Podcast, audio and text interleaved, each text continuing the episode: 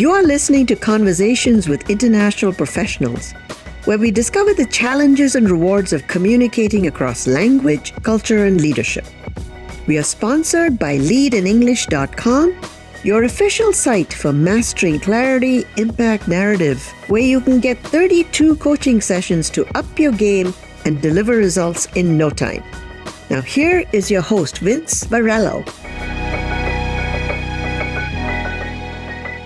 Hi, everyone. I'm Vince Barello of Lead in English. We're sponsored today by Mastering Clarity, Impact, and Narrative, MCIN.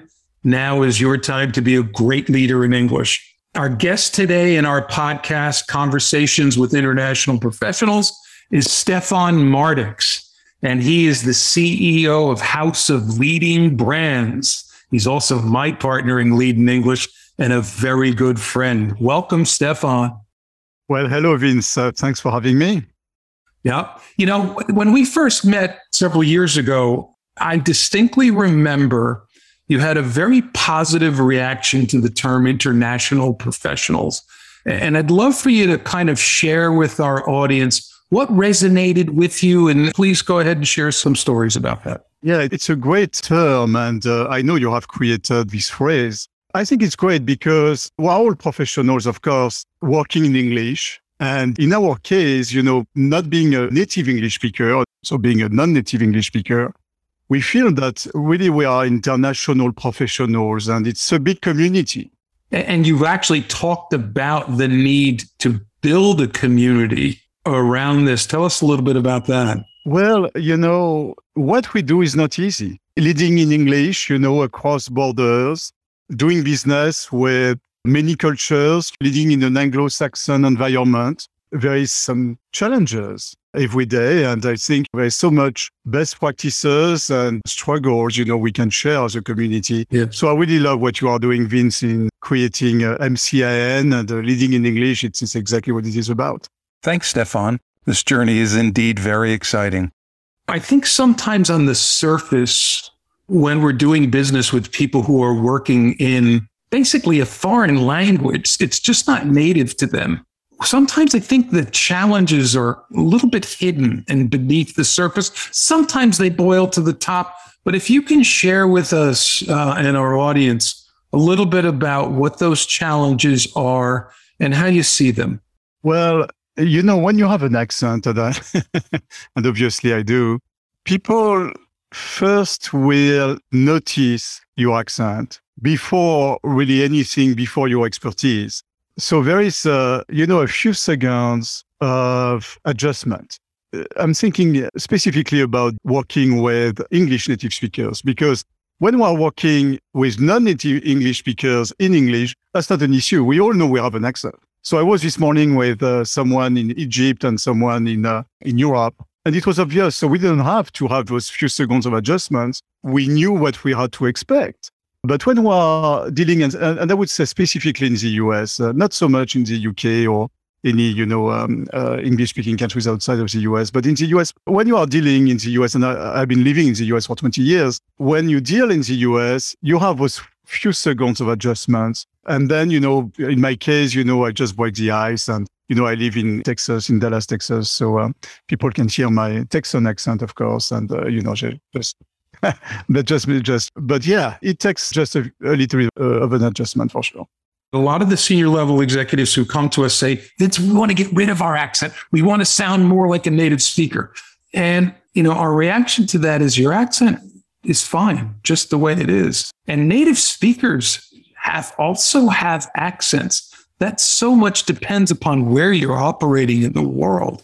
What about the relationships then between the native and non-native speakers of English? What are your thoughts on that? Look, Vince, I love accents and I'm not going to lose mine. I'm not even ever going to try to lose mine. It's who I am. It's my DNA. And like Henry Kissinger said, it's my trademark. So, I mean, I don't have to introduce myself. I just say hello and people know who I am. And I love accents. I love any accents. It's probably my favorite things.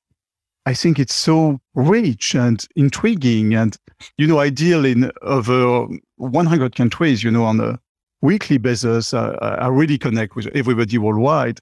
And it's my joy. I enjoy hearing different accents. And even in the US, I love, again, I'm in Texas, and I love the Texan accent. It's something very, very cool to me. I love any accent in the US. And I think when people have a neutral accent, I find it very boring, actually. Isn't that interesting? What you're saying is that your accent is beautiful just the way it is. Now, if we can convince people that accent is not a pain point, which is often the perception, then communication across languages would be a lot easier. A running theme in our book, Leading in English, is it takes two to tango. Stephan, tell our audience what that means. Well, you know, Vince, it's kind of amazing to me. I would say 90% of the people I'm dealing with, I'm talking specifically Americans, because again, we have very little issues outside of the US, or no issues at all between non-native English speakers. You know, that's a non-issue. But, you know, in the US, where people are not used to hearing accents, specifically foreign accents, and, you know, something funny enough, I know many people in the US, especially in the South, who have a hard time listening to the BBC and watching BBC TV shows and understanding, you know, some strong English accent. So, you know, it's really about accent. You could be British, you could be French, your accent like mine, or German or Brazilian, doesn't matter. But what I find amazing is, so most of the people will get 99% of what, for example, what I'm pitching or explaining or saying. Maybe, you know, they will stop on one or two words, but frankly, French people will, if I speak French, will stop on one or two words I'm saying too, you know, so nothing weird there. And sometimes I will be using some words by intent, which are, you know, would be a bit unique anyway. But having said that, some people will have a hard time, and there is some style shifting where I feel that I need to make them comfortable, and I will make a little bit of fun of my accent, and I will slow down a little and make them comfortable about it and acknowledge it. You know, it's from the get-go, and say, look, if you have any issues understanding what I'm saying, don't hesitate to stop me at any stages. But people are buying my expertise, and because they are buying my expertise, they are paying attention. And they really are making an effort to connect and understand me. Where it would be way more challenging is outside of the business setting. And, you know, frankly, if I go to a drive-through anywhere, you know, and I need to order some food items, in some cases, yeah, I would, it's kind of even funny. It would be like some movies, you know, we see where people have to repeat 10 times, you know, what they need to order. But, you know, there's techniques. So I say, I want a number one and, you know, with a Coke or whatever. But yeah, outside of the business setting, it could be challenging. But in the business setting, it's just style shifting if needed and adjusting, giving a little bit of, an adjustment time for people just to get comfortable and reset their listening skills. Let's stay with that for a second, because I'm thinking of our listeners right now.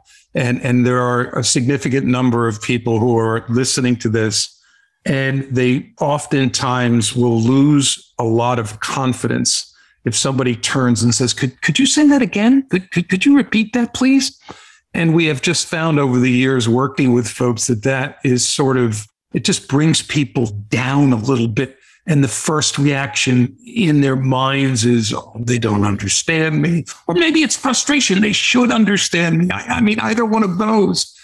So kind of what advice do you have for our listening audience? Oh, Vince, that's such a great point. So look, in some cases, and if you are in some corporations, some native English speakers may use this technique. And maybe sometimes, you know, it will be subconscious or anything, but sometimes they may use it to destabilize you, clearly.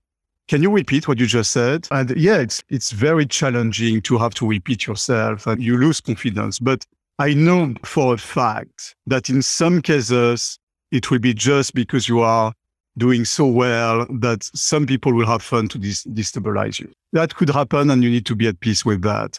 Number two, sometimes it will be genuine. But you know what?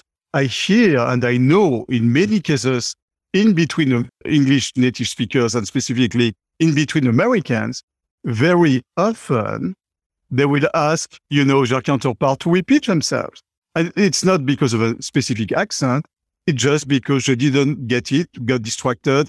In my case, truth to be told, I have this French accent. So of course, there's this, I don't know if it's a folklore, but, specifically in the US, there is a kind of something intriguing about it. And there may be some listeners, for good reasons, maybe distracted by it and didn't focus, on what I was saying. But when you are in your expertise in your field, you should assume that it's just that people didn't get what you said. And it's not always, I would say most of the time, it's not an accent issue. It's about understanding what you are saying. Look, I'm fascinated by the Dalai Lama. And yes, it's not always easy to listen to the Dalai Lama and what he says, but I pay so much attention that I want to capture every word that he's saying. And I will, so you said, earlier, it takes two to tango. I will make the effort to listen again and again and again until I get 100% of what he's saying. So my advice is sometimes some people will be playing a little bit with you, and that it happens. Let's be clear. I've seen it. But most of the time it will be genuine, and just repeat what you said, rephrase, and stay focused, because very often it's genuine. A way of confidently responding to, can you repeat that, is to say, well, I'd be happy to. I want to make sure we're all on the same page. That response shows confidence in the message. But these situations can be very complicated. The perceived problems of accent are ingrained and somewhat dangerous. Now, here's an example from one of our clients, a French company running a customer service center in the United States. Their customers are mostly from the Midwest, and many are not used to accents, especially on the phone.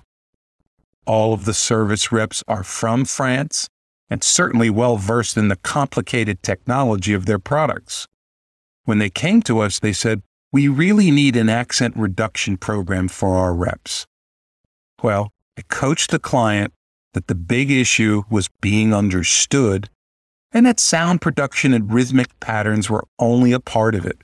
So instead, we focused on clarity of expression, making sure that the intended message is the received message. In the end, the client realized that some of the reps with the quote-unquote strongest accents were actually the easiest to understand. Communication strategies were far more important than accent. Yeah, I think if you are dealing with an Italian firm, you're expecting often to get an Italian accent, right? A French company is the same. And I think that's okay because you are buying a French product or an Italian product or, a Japanese product. But you're absolutely right. First of all, there is a lot of work preparing, being coached, and checking that what you are seeing is clear. So this clarity is absolutely key. Working on the accent, you can try. In my case, I even don't bother. I don't even care about it, frankly. I care about my expertise and being understood. But I understand for some people it's challenging. I know a wonderful lady. She has a beautiful Hispanic accent, and she's an entrepreneur. She would do really, really well worldwide. But in her mind, her accent is a challenge.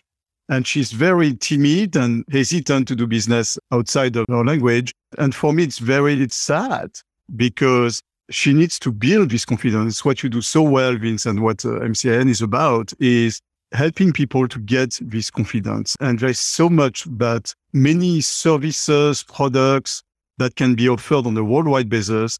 And I know some leaders are hesitant just because of how they feel about their English or accent, and anything we can do to help them to build this confidence and work with their, and it's really your own nightmares, how you feel about it. And if you can walk them through techniques to build this confidence, that will be a win for everybody.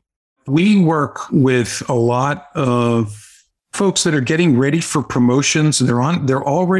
Their performance has already landed them in a high-level position. And they feel like if they don't take care of this last piece, they're not going to get to that next level. You are an experienced, confident global executive. Let's take that audience in mind. It feels like that next step in their career is being held back because of their language skills, their culture skills, their leadership skills. Any advice that you have for that specific set of folks? Great question, Vince. I'm the chairman of the board. I'm on many boards of some companies. And I can see that there is this perception of a boardroom presence, what people call a boardroom presence. And many communication, so-called experts and training, and, you know, they will film you and coach you to develop this boardroom presence. And that makes me really upset. Because, yeah, of course, there is this Anglo-Saxon behaviors expected and rewarded, clearly. But thanks to the diversity, equity, and inclusion movement, boardrooms and leaders are now understanding that they need more diversity and inclusion. And I find many boards to be, and it's not just a gender issue, but it's a way of speaking issues. And typically I can see, you know, some people with an accent may feel that they don't belong, and especially, you know, in some high level interactions. And that's totally wrong. It's evolving rapidly. That's the good news. But I would advise anybody, don't waste your time in trying to develop this boardroom presence. It's a waste of time. You would be promoted. You will get to those boardrooms. But anyway, you will be promoted as any level of leaders, including CEO, because of your expertise, because of your people skills, because of who you are, what you have achieved, and stay yourself, be yourself. It will work. Just be humble. You know, it's what I do. I always make comfortable about my accent, you know, from the get-go at any big settings, but develop your expertise, develop your skills. And the good news again, things are evolving really rapidly. Let's stay with that boardroom presence for a second, because I think that's really rich.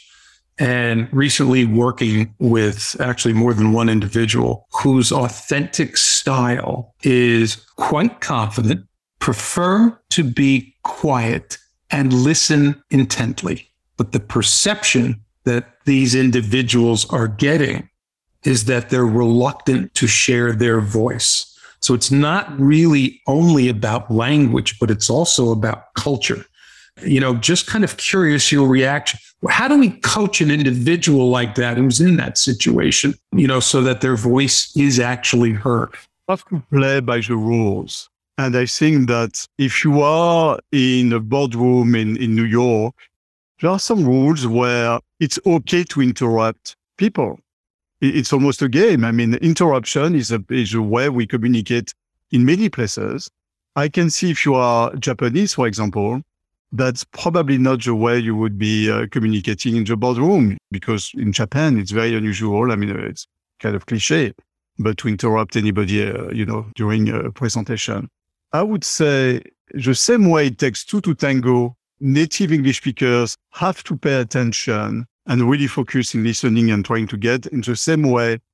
The other side of it takes two to tango is to style shift yourself in adapting to the rules. And so the same way you would adapt to a boardroom in Tokyo, you need to adapt in a boardroom in New York, and know that if you don't speak up, you know, people will think that you have nothing to say. And therefore you have to push yourself to do it. And there are some techniques that you can learn, and it's what you do, Vince, and MCIN, you know, learn those techniques on how you can, in a polite way, interrupt, get your point across. You have to adjust. And in that adjustment, if you could address for a moment the value of remaining authentic and embracing your style. And what I like to encourage people to do is to understand first their preferred style, and then flex accordingly. I'm responding to the word shifting here as well, that you said, it doesn't mean become somebody else. It just means increase your range of expression so that you can adjust to the situation you're in. Put a little light on that, please. Yeah, that's 100% correct. I mean, you keep your values and you keep who you are. What I said, you know, being your own DNA, of course, But in the same way, you would be adjusting to talking to 5 years old, your style shift to 5 years old, right? You can adjust the same way to speak to a boardroom in New York. It's a different style. And of course, you stay who you are. And of course, you are not actors, we are who we are. We're not going to play a fictional character. But there's it's all about preparation. I was talking to a friend recently who is a pitch expert. And I think he told me that it takes 10 hours to prepare a 3-minute pitch. 10 hours to prepare a 3-minute speech. It's all about preparing. We have many clients who are working in English every day and living in Asia, Europe, Latin America. They're working in one language, but living in another. Plus, the work today tends to be both remote and virtual. Stephan, what advice can you share for the millions of people working in English as a non-native language, but living in their native countries? Very tiring. I know that. It takes a lot of effort to switch back and forth, and it's not easy. You have to manage your energy. My advice is, specifically when you do business in English, give yourself 1 or 2 minutes in between meetings, just to recenter yourself, to refocus and rethink, because your brain, for example, if you in different languages, you will be using, different analogies, storytelling, jokes, and they don't translate well. It's not about translating, thinking that whatever you would say in your own language will be exactly what you would say in English. It's two different things. So the best advice I would give is, again, preparation, but give yourself a few minutes being quiet, recentered, and readjust your brain to get ready to start your meeting in English. Get yourself a break in between meetings. Don't go directly from one language to another. Yeah, that's great advice. And for those folks who are listening out there in that situation, I think that's a wonderful thing. And what it also brings up too is that sometimes working across language and culture creates a personality shift, where not everybody is shy in their native language. They're quite confident in their native language, quite confident in their cultural norms and orientation. And then they get into communicating very important business, career-altering business in another language. And the term that has come up is debilitating lack of confidence. And so I think your advice to try to relax that from a centering position, I think it's wonderful. Any other thoughts on that? Yeah, and you're absolutely right. It's not about grammar. We know that. It's not about using specifically exactly the exact word that you have to use, in your presentation, whatever you do. It doesn't really matter, because I know a lot of Americans making a lot of grammar mistakes as well, and they don't care. They really don't care. What they care about is what you can add to the equation, your views. And I find it being a strength, actually, to be bicultural or having different perspectives, specifically in the leadership level. And that's why I love seeing foreign leaders in charge of teams, because they add richness and cultural differences, which are really adding a lot to whatever, companies are doing, selling, producing. Don't be too concerned by it, because I know it's a major issue, and it has been for me for a long time. But stay focused on your messaging and what you are doing about confidence.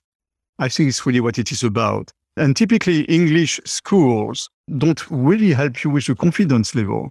They will focus on details and of language-specific grammars and wording, but it doesn't really matter to a point. It doesn't really matter. What you do, Vince, about helping, and what MCN does about helping with the confidence factor, it's really what it is about. Anything else, in my opinion, is a distraction and a waste of time. You've done two things for our audience. One is you've demonstrated a level of confidence that folks will want to emulate and embrace, but you've also done it with a sense of modesty and humility. And there's no room for arrogance in this approach. So what you've given our audience, I think, is magnificent. You know, any final comments before we end? I want to thank you, but let me turn it over to you first. Well, no, thanks, Vince, for what you do. We need a multicultural world. We need to work together. We need to understand each other. We need to learn from each other. If you are a non-native English speaker and you want to get promoted and succeed or sell your products as an entrepreneur, build this confidence. The world needs you. You have a lot to bring, to add, to offer. Don't be scared about doing business in English. It's not easy, but with practice and learning those techniques, you will get this confidence that you need. But keep going to do what you do. Stephan, thank you for allowing me to share this journey with you. We're on a path together along with Jörg Schmidt, and I really feel like this has been enlightening for me and in my career. So thank you for sharing in that journey. And from our listening audience, thank you for really sharing with us from deep in your heart exactly, you know, the process that people should use when they're confidently communicating. So thank you so much. Thank you, Vince, for having me. Thank you for listening to today's episode of Conversations with International Professionals. If you have an interest in the MCIN course or want to take the free assessment, visit us at leadinenglish.com.